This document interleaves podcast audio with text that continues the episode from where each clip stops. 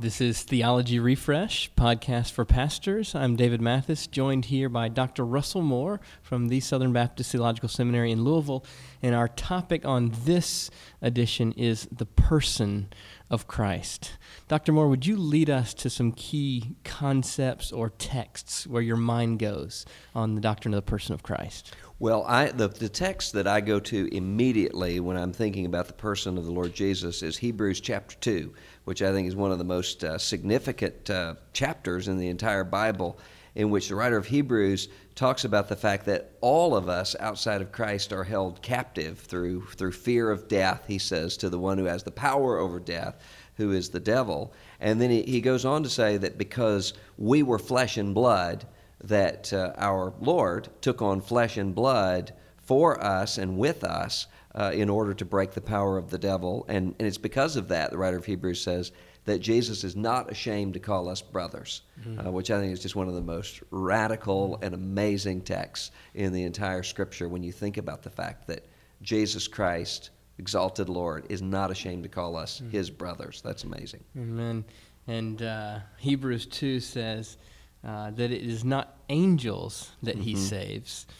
In taking on human flesh, he becomes man that he might save man. Right, exactly. And I think that's one of the things that for a lot of people, it's the most difficult thing to get about the Lord Jesus, especially among evangelical Christians. Most of us understand the deity of Jesus because we pray to Jesus and we sing to Jesus. We, we understand the majesty, something, as much as human beings can, majesty of Jesus as our Lord and as our God. But sometimes I think we have this very two dimensional uh, idea of the humanity of our, our Lord. We just imagine that everyone in the marketplace with him would have been saying, Well, here comes the Lord Jesus Christ with a shaft of light shining down on his face and, and uh, speaking all of these divine pronouncements all the time. That's not the way he was perceived. He was a real and genuine man and is a real and genuine man. And that's sometimes difficult for people to understand. Mm. Dr. Moore, when you think of the the subject of the person of Christ? Is there a, a memorable phrase you have that brings together his person uh, and with his divinity and his humanity? Well, I think the early uh, church councils uh, gave us what they, they call the four fences. And when you think about those, those councils, a lot of times Christians uh, think of this as something very, very deep and, and difficult to understand. And there's a lot of deep truths that were articulated by those, uh, those councils early in the history of the church. But really, what they're doing is guarding us from error and saying, when you look at what the scripture's teaching about Jesus, here are the ditches that you can go off into that are, that are going to get you into error. And so the consensus of the church coming out of the scripture is that our Lord Jesus is fully God, fully man, one person, two natures. Hmm. Uh, and, and the reason that's so important is to affirm our Lord Jesus is God. Everything that it means to say God is true of God the Son. Also, he's human. He couldn't save us if he weren't our brother, if he didn't share with us our nature. And, and everything that that means to be human is true of Jesus. So he was really hungry. He was really thirsty. He, uh, he, he lives as everything it means to be a human being.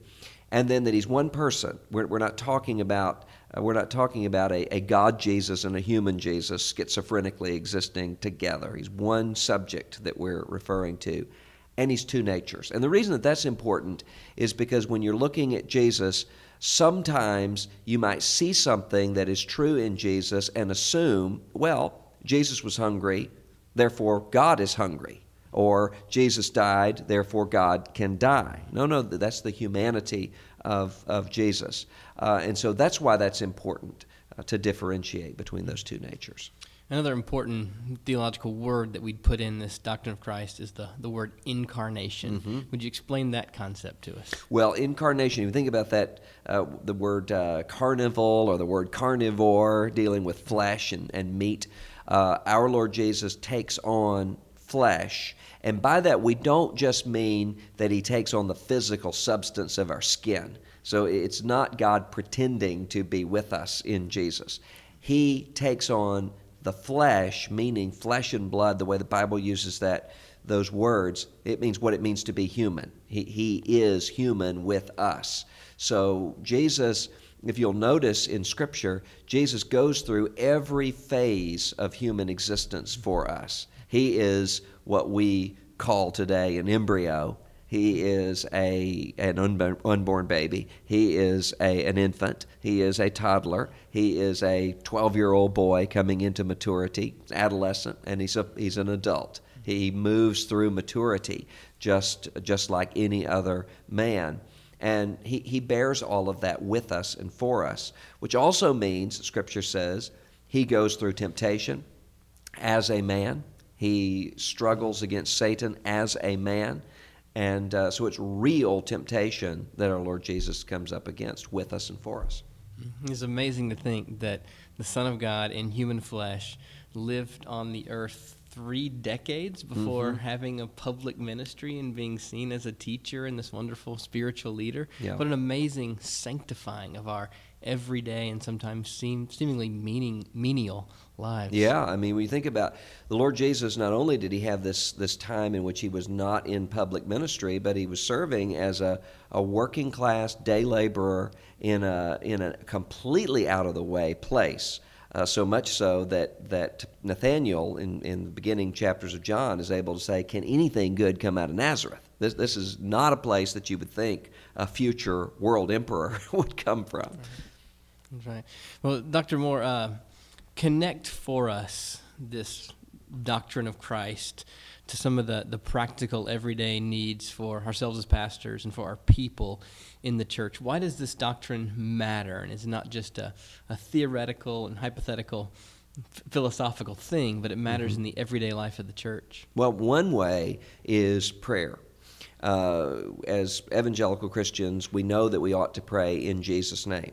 But I think a lot of Christians assume that that's kind of a, a magical incantation in order to get God's attention in Jesus' name. When in reality, what Jesus tells us is if you ask the Father anything in my name, he will hear you. And why? Because Jesus is the only human being who has the right to approach God. The Psalms say, Who can come before God? The one who has clean hands and a pure heart, who has not sworn falsely or sacrificed to idols.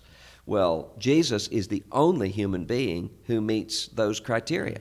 And so when we're praying, we're not coming before God on our own. We have our human older brother who is standing before us with his own, standing before the Father with his own blood, speaking through, as the book of Hebrews says, through the veil of his bloody flesh uh, before the Father. So we're actually praying with Jesus. Uh, that's that's the other thing that the Scripture makes clear is that the Spirit that's been poured out upon us, the Spirit of the Son, causes us to cry out, Abba, Father, which of course is exactly what Jesus is praying in the Garden of Gethsemane. We pray along with Jesus, which is why the Apostle Paul can say in Romans chapter 8, we groan. And sometimes we have utterances that are too deep for words. Well, of course, so did our Lord Jesus. Uh, he, he, with loud cries and tears, he calls out to the one who is able to save him from death, Hebrews chapter 5, and he is heard. So when we're praying, we're represented by our human brother, our Lord Jesus, and by his Spirit, we actually pray along with him. And then also, I think in worship, uh, what, what Scripture drives us toward is worship that is directed through the Lord Jesus. Uh, so we have to understand how it is that we are worshiping and the fact that we are gathering, Revelation chapter 5, around that throne of Jesus who purchased us with his own blood. That happens every time that we come together in worship. And so, part of what we ought to be struck with in amazement is the fact that God in the gospel has joined himself with us as humanity forever. As long as Jesus is human, and that is forever uh, God is identified with us uh, as human beings. Sometimes people will say to me, uh, Jesus was Jewish. And my response to that is no, Jesus is Jewish. Right. Uh, Jesus is, is continually a human being with uh, fingernails and eyelashes and, and uh, everything that it means to be human. And we ought to be struck with the mystery of that and the amazement of that in worship every bit as much as Mary, our Lord's mother, was when the angel tells her at the very beginning, This is going to happen. And Mary, what does she immediately do? She sings. Uh, she sings out in, in worship and adoration of God. We ought to be prompted toward that worship as well when we think of these things. And this doctrine of the person of Christ being fully God and fully man in one person, two natures, is not unrelated to Jesus being tempted. Right. His so called impeccability. Would you explain to us what is meant by that and maybe connect it to a recent book you have? Well, sometimes when, when people use that word impeccability, what they're asking is, could Jesus have sinned? Uh, and my response to that is, well, it depends on what you mean by could. So, in, in other words, sometimes people think, well, Jesus really wasn't being tempted because he could not have sinned. So it's, it's almost like Superman walking through uh, heavy traffic. You know, he may pretend to get out of the way, but he's really not all that worried about it because the cars, if they run into him, they're the ones who are going to have the problem. That's not the way our Lord Jesus experienced temptation. He was genuinely hungry. Uh, he genuinely uh, wanted to be publicly vindicated. Uh, throw yourself off of this temple. The whole world see that God affirms you and God protects you. He really wanted all the kingdoms of the world. That's for that purpose that he came. And ultimately, that's what happens. The kingdoms of this world have become the kingdom of our Lord and of his Christ in the book of Revelation. But Jesus did not have a nature that could have sinned because he is God. So it's, it's kind of like the question in, in which someone might be asked Could you murder the person that, that is most loved by you? Um, you're probably going to say, No, I could never do that. What you mean is not, I physically couldn't do it. What you mean is, I would never want to do that. It's outside of my nature. Jesus would not have sinned because he is holy God uh, as well as a human being. But he's being really and genuinely tempted toward good things, which of course is how Satan tempts all of us, is with good things that he just twists uh, a little bit. And, and, Satan, and Satan says to Jesus, just take it on your own. Grasp that bread, grasp that protection, grasp that kingdom apart from God's provision. And to that, Jesus says no. The, uh, the recent book you have that is on temptation is called Tempted and Tried Temptations and the Triumph of Christ. Would there be any parting word you'd have for pastors as we conclude this podcast?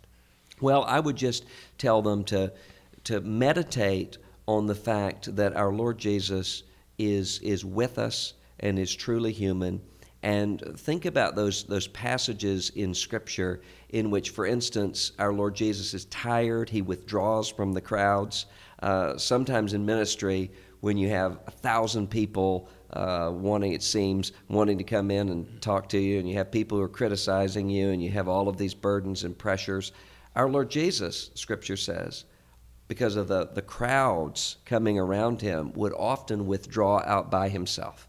Uh, if that's the Lord Jesus in his humanity, how much more so for those of us who are, who are seeking to carry out his ministry? And so to, to see the fact that, that Jesus really does shoulder with us everything that it means to be human ought to drive us to a kind of humility. We understand our, our limits and also ought to drive us with a sense of this is just amazing. Would you pray for our listeners? I certainly will. Father, I'd like to pray right now for everyone who's listening to this broadcast. Father, I thank you that you have given to us a priest, you've given to us a brother, you've given to us our Lord Jesus who stands before you right now. And Father, I pray that you would protect every listener right now from the evil one. I pray that you would give a sense of power and a sense of encouragement that they might sense the Spirit of our Lord Jesus working mightily through them. And Father, we pray that you would direct our will to line up with the will of our Lord Jesus as he prays before you even now. And we ask this in his name. Amen.